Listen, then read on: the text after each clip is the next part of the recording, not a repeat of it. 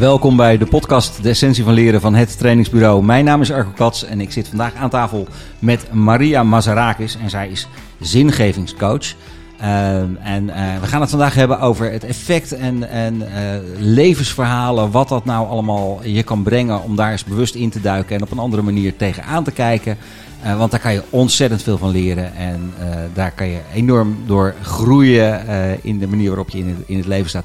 Nou, wie, wie, is Maria nou? Ik heb Maria leren kennen in New Delhi.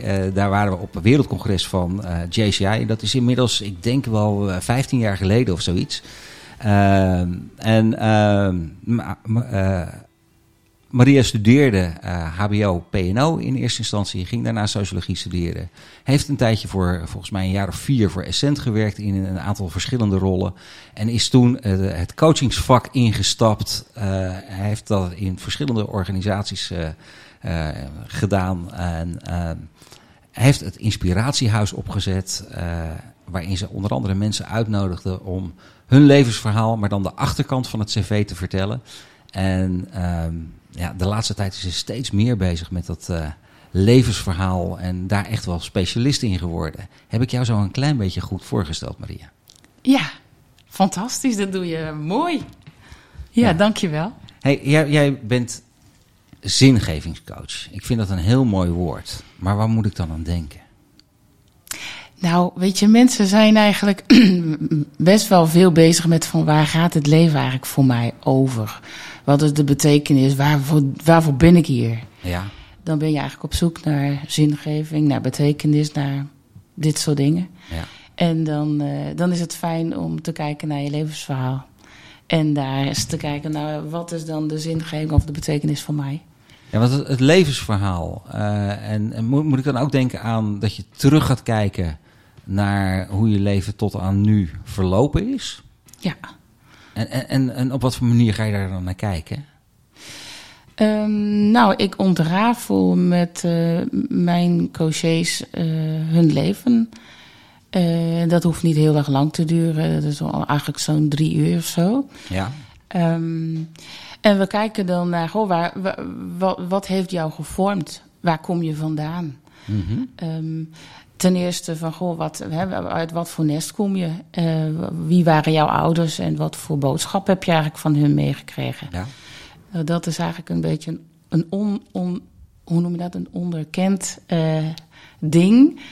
We zeggen, als je daarnaar kijkt, dan, dan, merk je eigenlijk al dat, dat je vanuit je ouders zoveel boodschappen meekrijgt waar je gedurende je leven een plek voor moet vinden. En, en, betekent dat dan dat je iedereen heeft dat bij zich, hè? Dat, dat, dat stukje van, ja. van de, de, boodschappen die je van je ouders meegekregen hebt. Dat is een onderdeel. Maar, maar als je dat niet bewust hebt, dan heb je er geen grip op. En op het moment dat je het bewust bent wat je dan meegekregen hebt, krijg je dan meer handvatten om daar iets mee te doen? Ja, nou, ik, je vroeg mij net van waar, waar bestaat het uit? Wat doe je dan? Nou, en één ding is dat ik uh, vraag naar uh, die, uh, waar kom je vandaan? Maar ik vraag ook naar sleutelmomenten in je leven. Mm -hmm. Dus wat zijn nu belangrijke momenten geweest? Waar, waar je, als je die twee dingen naast elkaar legt, dus zowel je sleutel, de, je, de boodschappen die je meekreeg, als die ervaringen, dan, dan krijg je zicht op uh, eigenlijk levensthema's. Die dus thema's die voor jou belangrijk zijn geweest in jouw leven. Mhm. Mm -hmm. En die kunnen natuurlijk positief en minder positief zijn. Hè? In ieder geval je vooruit brengen of juist je tegenhouden in van alles. Maar je krijgt zicht op de lijnen in je leven. Dus de rode draad noem ik dat altijd. En van daaruit, als je daar zicht op hebt, dan vraag ik ook altijd van, goh, dit is zoals we er nu naar kijken. En uh, sommige mensen kunnen ook echt vastzitten in hun verhaal.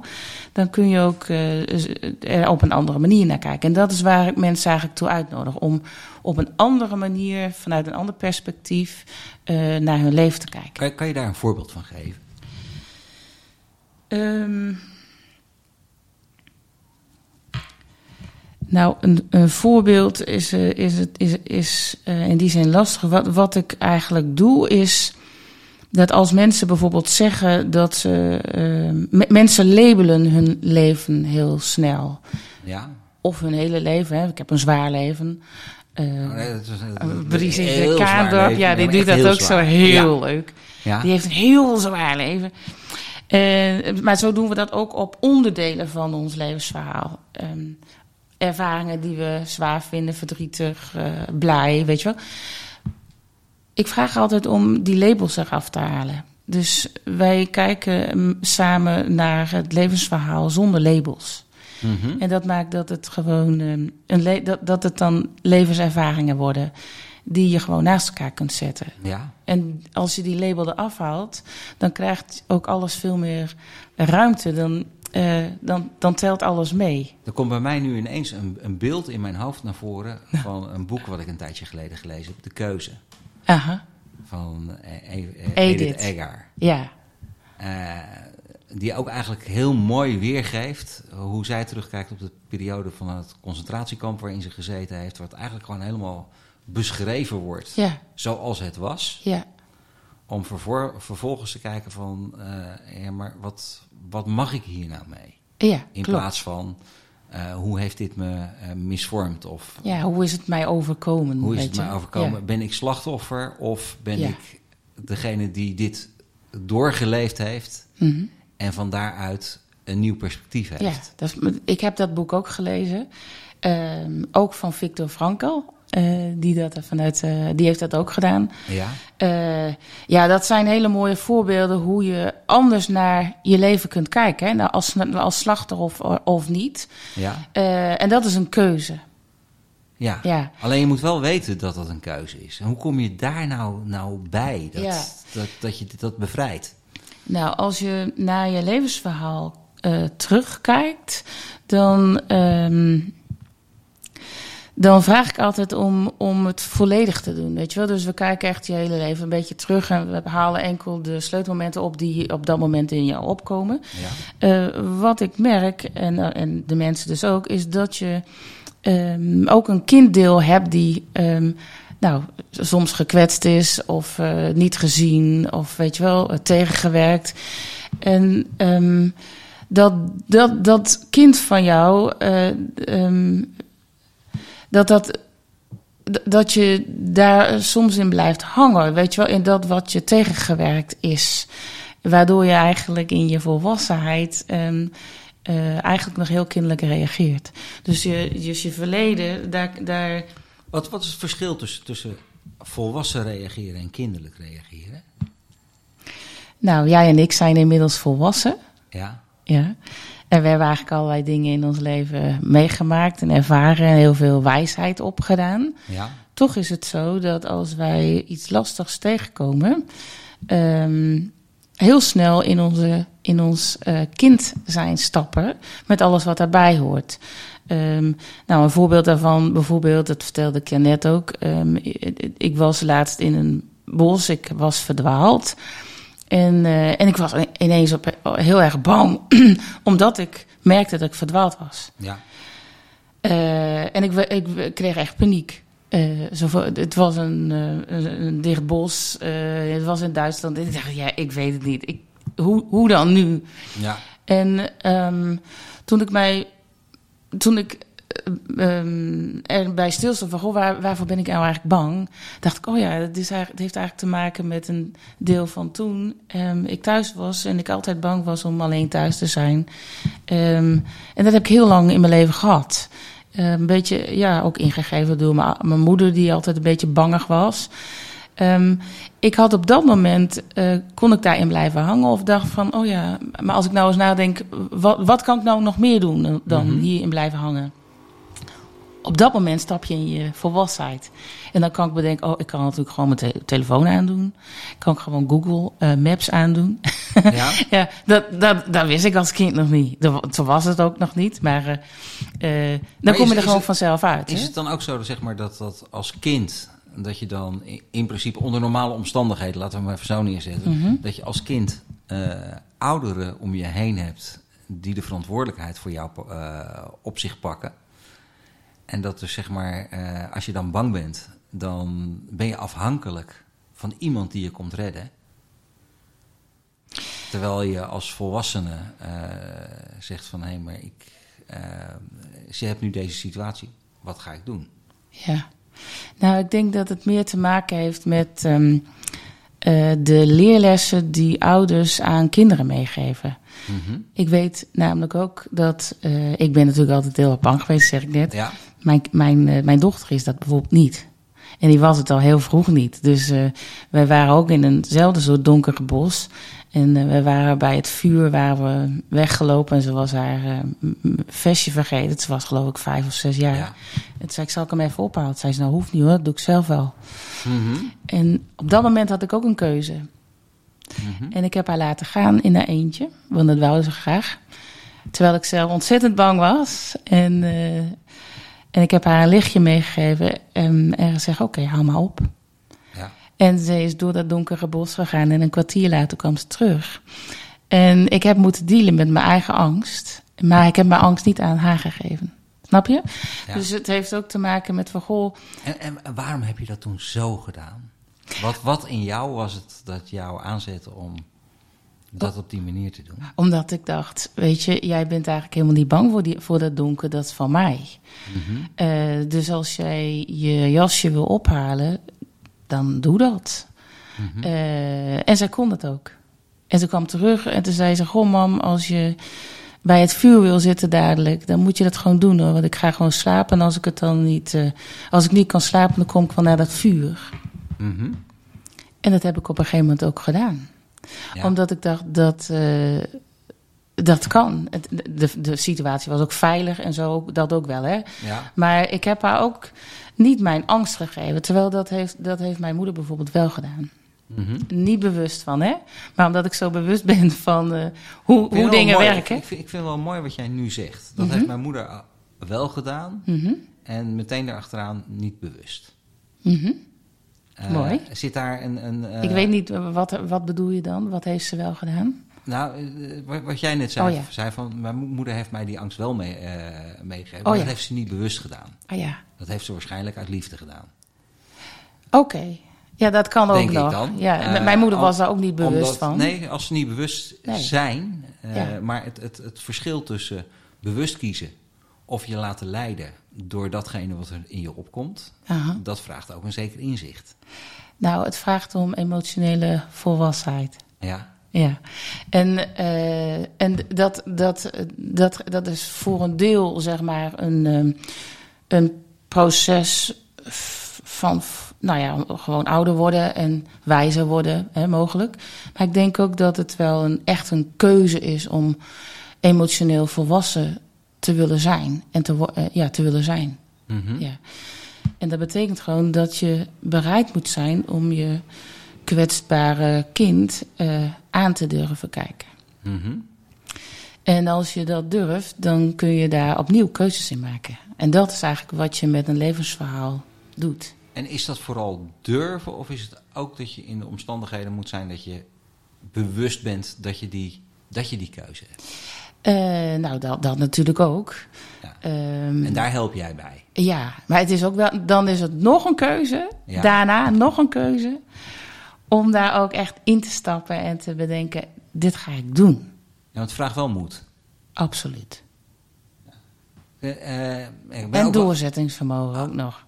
ook, ook wel eens bij jou op, eh, nou, op zo'n avond geweest waar mensen dan hun, hun levensverhaal vertellen en een stukje daarin herschrijven en, en dat aan een publiek eh, meegeven. Mhm.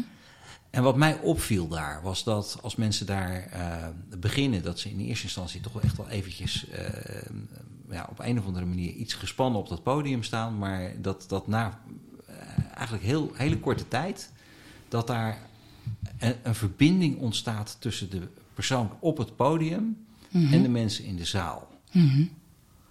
Waar komt dat vandaan? Heb jij een idee hoe, de, hoe dat, Hoe komt, dat werkt? dat, dat daar die verbinding zoveel, in mijn ogen, zoveel dieper gevoeld wordt Mhm. dan dat je naar een presentatie van deze of gene directeur zit te kijken. Mhm. Nou, ten eerste zijn dat natuurlijk hele persoonlijke eh, verhalen. Ja, Maar je krijgt ook een stukje te zien van de authenticiteit van iemand. ja, Ja. Eh, en, het, en, en iemand is daar natuurlijk eigenlijk heel kwetsbaar op dat podium. Want eh, ja, hij of zij vertelt zijn of haar levensverhaal. Waar, waar ze heel veel werk aan gehad hebben. In die zin. ehm, ehm, nou, dat. Dus je, je, je krijgt een, een, eh, een, een inkijkje in iemands leven. Maar terwijl je luistert naar dat verhaal en iemand ziet, raakt het ook ergens in jouw eigen verhaal. Mhm. Dus in die zaal heeft iedereen dat. Dus je maakt verbinding met eh, je eigen verhaal. Mhm. In relatie met de persoon die zijn of haar verhaal vertelt. Dus dat is een hele diepe verbinding. Ja. En die voel je ook als je daar staat. Je voelt je echt, en dat hoor ik van iedereen terug, ehm, je voelt je gedragen bijna door de zaal. Omdat iedereen zichzelf ergens in het verhaal wel herkent. Mooi. Ja. En, en wat, wat, wat, wat ik me, uh, ook dan, dan zelf zit, even zit te bedenken daar, daarbij is... als iemand op dat podium dat verhaal staat te doen... de zaal reageert wel zeg maar van binnen... Mhm. maar interrupeert niet. Nee. Dat is ook wel eens een keer lekker. Hè? Ja, Als je kijkt binnen, binnen organisaties of binnen teams als mensen samen zijn... en iemand is zijn verhaal aan het vertellen. Eh, wanneer krijg je nou de gelegenheid om uit te praten? nou bijna niet. dat is in de ontrafeling ook wel zo hoor. Wat, me, wat, wat ik altijd terugkijk als ik dus drie uur hen, hun levensverhaal aanhoor... en natuurlijk ook heel veel vragen en doorvragen en zo...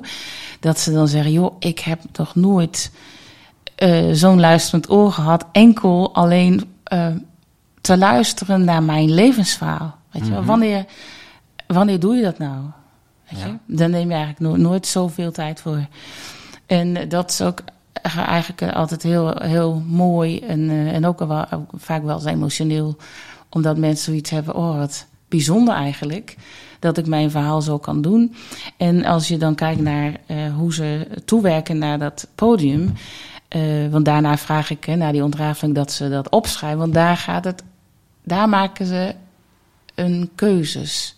Mhm. Dus nadat je je verhaal hebt ontrafeld, eh, vraag ik altijd, hè, dat bekijken we ook van God, ook welke lijnen zie je dan, en wat is dan de rode draad en eh, eh, welke levenslessen heb je dan zeg maar opgedaan.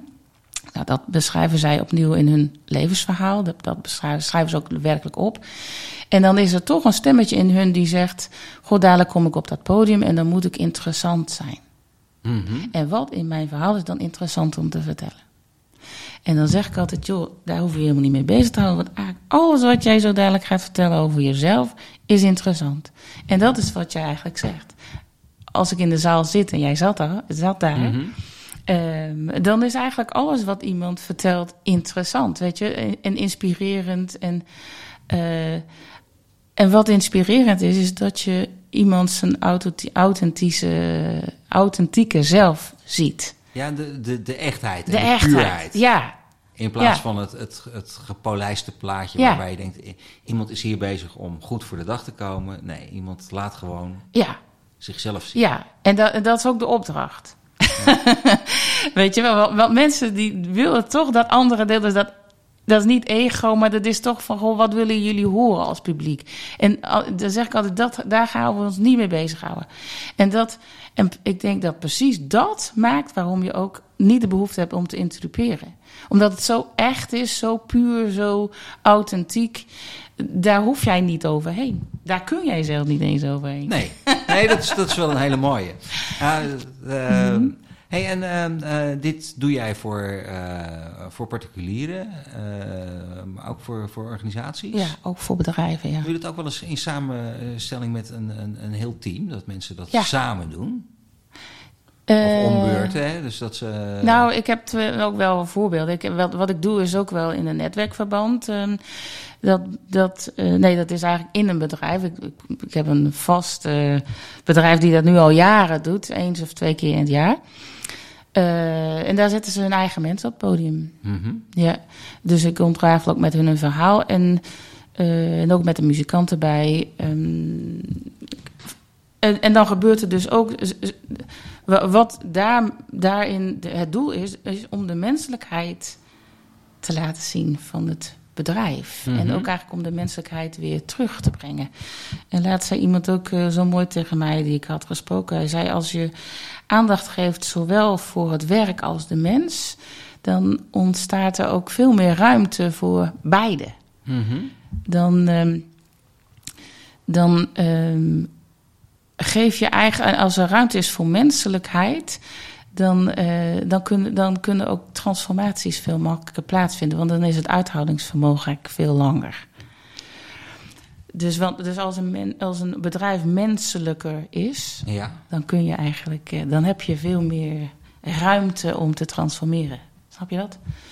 Ja, maar ik, ik kan me ook voorstellen dat dat, ehm, eh, die aandacht, Mhm. dat dat ook blokkades of weerstanden die er kunnen zijn, makkelijker bespreekbaar maakt. Absoluut. Ja, nou ja, je, je, je en als leert je niet uitspreekt, als, als je dingen niet uitspreekt, blijft het hangen aan de oppervlakte of eh, onder, eh, in de onderstroom. Nou, ik heb wel een heel mooi voorbeeld daarvan. Ik, er was me een keertje eh, iemand die zei... Nou, zei ze, we, we hebben die en die eh, leiding gegeven. Dat is echt een koude kikker. Maar nou, die, dat, daar zouden we eigenlijk de achterkant van het cv wel van willen Mhm. horen. Want ja, we weten eigenlijk nooit zo goed wat we ermee moeten. En ehm, ik was bij haar, ik hoorde haar verhaal aan... en het was eigenlijk een hele warme vrouw. En toen zei ik van, goh, weet je dat je wel een beetje als koude kikker soms gezien wordt? En toen zei ze, joh, dat weet ik wel. Ze zei, maar dat komt omdat ik eh, af en toe... af- eh, zij, haar vader was een, eh, een, een militair, dus ze is ook wel een beetje vanuit die militarisme eh, opgegroeid. Mhm. Ze heeft als hij weg was, moest zij eh, de boel draaiende houden. Ze zei, als het dus ingewikkeld wordt, dan stap ik daarin. En toen ze dat vertelde, ook voor dat grote podium in hun eigen bedrijf... iedereen die haar op afstand hield, wilde haar knuffelen. Mhm. Dat is wat het, wat het brengt. En sindsdien vertelt ze ook graag haar levensverhaal... en werkt ze ook eigenlijk zelf met haar team met levensverhalen. Omdat ze zegt... eh, het, het maakt dat wij elkaar... Hoe kennen wij elkaar nou? Mensen laten in principe heel graag hun privé thuis. Alsof, je dat, alsof dat mogelijk is. En eh, zodra je eigenlijk meer van iemand weet... dan ga je altijd van iemand houden. En dat is ook mijn ervaring. Ehm, ik denk zelfs dat als je een vijand zou hebben... en je zou zijn of haar verhaal horen en weten... dat je toch van iemand gaat houden. Nou komt bij mij meteen ook nog weer een beeld naar boven. Ja. Eh, ik weet alleen niet meer hoe die... eh, The Boy with a Striped Pyjama. pyjama. Dat is ook een boek Oh, over een, een, een jongetje wat in een eh, concentratiekamp zit. Mhm. En een ander jongetje die is zoon van een hoge pief in het Duitse leger... die juist het bewind voert over dat concentratiekamp. En die twee jongetjes die ontmoeten elkaar in de tuin... eh, bij het hek waarbij ze met elkaar een verbinding eh, aangaan. Een hele aangrijpende film. Moet je maar eens, moet je maar eens eh, Mhm. Ja, oh, over mooi. het- boek The Boy with the Striped Py- Pyjamas heet dat. oké. Want dat, dat, geeft dat ook aan van ja, Ja. op het moment dat je als mens gaat verbinden, dan vallen de inhoudelijke verschillen vallen weg. Absoluut. En dan zijn ze ook bespreekbaar. Want dan ben je niet meer tegen elkaar, want je bent allebei mens. Ja, want, want als je levensverhaal deelt... dan merk je dat je eigenlijk eh, eh, heel veel gezamenlijkheid hebt... in Ja. plaats van tegen ja, de, de dingen die je niet samen hebt, zeg maar. Ja, ik heb dat ook wel eens met een, een, een clubje, een, een directieteam van een organisatie gehad, waar ook best wat wrijving en spanning in zat. En toen gevraagd, teken nou eens even je levenslijn. Wat zijn de piekmomenten en de dalmomenten en in hoeverre hebben die je leven gekleurd? Mhm. En ja, dat, dat, dat leverde ook een moment op dat een aantal hele grote eh, directeuren met elkaar met tranen in de ogen naar elkaar zaten te kijken. En die zaten van ja, maar wij moeten er toch samen wel uitkomen. Mhm. In plaats van eh, wie heeft hier de grootste en eh, wie is hier degene die bovenop die apenrot staat. Mhm. Ja, En volgens mij hoorden allebei die krachten hoorden erbij. Dat, dat ergens ook zeg maar dat powerhouse wat soms gebruikt wordt in, eh, in een organisatie om knopen door te hakken of om nu tot actie te komen. Dat kan wel eens fantastisch werken. Als je weet dat dat in de rol gebeurt. Maar dat dat niet de mens is. Dat is de mens die die rol uitvoert. Ja, en het is soms, ja, precies. Maar het is soms ook fijn als je weet welke rol eh, goed voor je is, weet Ja. je? En, eh, want dan ben je er ook gewoon goed in. En en eh, als je de dingen doet die eigenlijk niet goed voor je zijn, ehm, omdat het nou eenmaal zo gelopen is in je leven, dan, uh, ja, dan merk je dat ook. Dus ik ben ook wel van mening dat jouw um, functie kan samenvallen met jou als persoon. Ja. En dan heb je niet meer een rol te vullen, maar ben je dus eigenlijk heel authentiek. Kan je en, gewoon jezelf zijn. Ja, en dan, uh, dan gebeurt daar eigenlijk in een bedrijf het precies hetzelfde als uh, op mijn podium met het publiek. Mm -hmm. Dan ben je in je kracht. En dan uh, van daaruit ben je ook authentiek. Nou ja, een mooie combinatie heb je dan eigenlijk niet. Betekent dat dan ook heel vaak dat mensen nadat ze met zo'n levensverhaal bezig geweest zijn, dat ze dan ineens bedenken, en nou moet ik een andere loopbaan gaan doen? Of gaan ze gewoon ook anders tegen hun rol aankijken? Ja, dat kan inderdaad, ja. Ja, ja ik, er zijn echt uh, genoeg mensen die dan zeggen, oh, dan ga ik, uh, dan moet ik toch een andere weg gaan. Ja. Ja. Of een uh, zijweg nemen. Weet je wel? Dus aanpassingen doen en dat wat je aan het doen bent. Maar, maar soms is het ook echt wel een heel andere functie eigenlijk.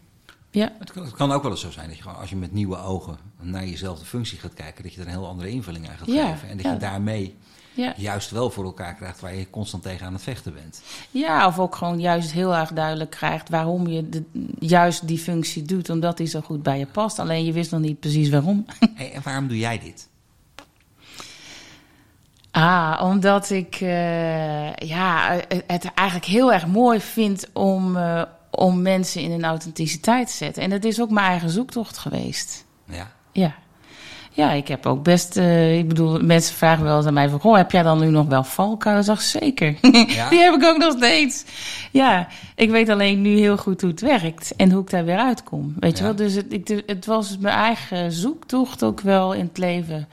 Van, goh, uh, als ik nou naar mijn levensverhaal kijk, hoe krijg ik daar dat, dus het stuur in eigen handen? Mm en als je dat eenmaal weet, en ik noem dat dan uh, emotioneel onvolwassen, of niet onvolwassen, maar Emotioneel on, volwassen. emotioneel volwassen Ja. bent, dat is een, um, een, uh, een weg die, je die je aanzet. Die kun je niet meer uitzetten. Mhm. Dus het is om, om, onomkeerbaar. Kan je ook niet heel even terug dat kind in? Tuurlijk wel, want dat kind dat blijft bij jou. Ja. Hè? En uh, als je, ook als je emotioneel uh, volwassen bent, dan weet je dat je dat kind altijd bij je draagt. Maar dan kun je daar als volwassene naar kijken. En dan uh, kun je zeg maar je gekwetste kind of je verdrietige kind, die je altijd graag in de lead wil zijn hè, op lastige momenten, Ja. ook zeggen van joh, um, ik zie jou, ik heb aandacht voor jou, ik heb je gehoord. Mhm. En toch doe ik mijn eigen ding. Weet je? Dan kun je er met liefde naar kijken. Mensen zeggen wel eens, kun je je kind omarmen. Ik vind dat uh, zelf... Uh, is, gaat dat voor heel veel mensen soms een stap te ver. Je kunt ook soms zeggen van... joh, als je je kind bij de, bij de hand kunt nemen... dat is al heel fijn, weet je? Mhm. En dan kun je alsnog in, in je volwassenheid blijven staan. En dat, is, dat is gewoon fijn. Want als je in je volwassenheid staat... dan leef je eigenlijk veel meer vanuit je... in, in het moment... Uh, op je eigen leeftijd, waar je dan eigenlijk nu bent, Ja. met al je wijsheid die je dan ook hebt. Uh, en ben je veel authentieker. Betekent dat dan ook dat je rationeler handelt? Of is het dat je op een andere manier met je emoties omgaat? Uh, je gaat al op een andere manier met je emoties om. Ja. Je weet waar, waar het vandaan komt. Wat van jou is van het nu en wat Mhm. van eerder is. En wat van eerder is, is vaak, heeft vaak te maken met het kleine kind in jou, wat je ook bij je draagt. Hè? En wel, waar we ertoe geneigd zijn, is om, om, om dat kind uh, weg te schuiven. Te zeggen, ja, weet je, ik heb jou nu niet nodig, ik vind, dat vind ik helemaal niks. Mhm. Als je al bewust bent, hè. Uh, als je er niet van bewust bent, dan ben je gewoon dat kind. Dus dan hou je eigenlijk het verleden naar het heden. Als je je bewust wordt, dan kun je er nog heel erg last van hebben. En zeggen van, joh, ik wil jou niet meer Mhm. opzouten. Dat werkt ook niet. Eigenlijk is dat heel- als je je daar bewust van wordt ook helemaal niet lief. Nee. Want eh, dan doe je eigenlijk precies hetzelfde wat er toen ook gebeurd is. Dus dat wil je eigenlijk niet. En als je dan... eh, Wijs je Eh. dan eigenlijk een stukje van jezelf af? absoluut. En soms een heel groot deel. Ja. Ja. En dat kan eigenlijk helemaal niet. En dan, dan gaat ze nog harder roepen en schreeuwen en aan je zitten. Ja. En dan wordt, eigenlijk wordt het alleen maar erger. Dus het is eigenlijk heel fijn om haar of hem en je kleine aan de hand te nemen. En zeggen, joh schat, we, we steken samen even over. Ja, Ja. mooi. ja. En eh, wat, wat, wat, wat levert dat de mensen dan, dan op op het moment dat ze zo'n traject doorgegaan zijn? Mensen leven veel meer vanuit hun eigen authenticiteit. Ja. Ja. Eh, voelen zich ook veel gelukkiger. Mhm. Kunnen ook veel beter hun stem eh, laten horen. En ehm, hun, eh, hun, alles wat ze doen is eigenlijk ook eh, veel effectiever. Mhm. Ehm, ze doen precies dat wat ze te doen hebben. En, ze doen er, en ze doen ertoe. Ze doen het toe. Ja, absoluut. Zonder dat Vooral ze zich dat. druk hoeven te maken over of dat ze er wel toe doen.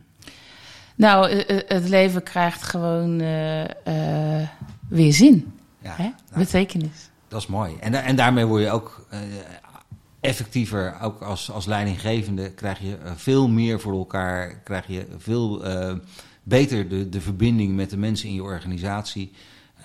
Dus het levert een heleboel voordelen op om heel goed naar je levensverhaal te kijken. Ik zou het echt iedereen aanraden om dat een keertje te, te doen. Om dat levensverhaal in te duiken, in te stappen. En eens te kijken van ja, maar waar kom ik nou vandaan? En wie ben ik dan? Ja. En op het moment dat je weet wie je bent, ja, dan. eh, voor, voor mij was dat al een hele belangrijke vraag. Ik heb ooit een gedichtje nog geschreven. Wie ben je? Die vraag wordt vaak gesteld. Ik zou het echt niet weten, het is me nooit verteld. Dus dat moet je dan eigenlijk gewoon jezelf gaan vertellen. En bij jou kan je En dat toch voor elkaar het. krijgen. Ja, absoluut. Hey, eh, we, we hebben normaal zeg maar altijd een, eh, een minuutje of dertig voor de podcast. We zitten nu al op 31 minuten. Oh, Dus ik ga hem afsluiten. Dan, heb jij nog een, laatste opmerking toe te voegen? Nog iets Dus oké zo. Volgens mij hebben we alles besproken. Helemaal oké. Hey, Ja. Dankjewel. Ik Wees vond het lief een voor ontzettend fijne podcast. En zou je nog meer willen weten eh, bij Maria waar, waar kunnen ze jou vinden? Eh, op mariamazarakis.nl. mariamazarakis.nl En mocht je dat een te ingewikkelde naam vinden, dan kan je ook altijd even op eh www.hettrainingsbureau kijken en daar eh, contact zoeken. En dan verwijzen we je gewoon door. Hey, dankjewel en bedankt luisteraars voor het luisteren naar deze podcast. En graag tot een volgende podcast. Dankjewel.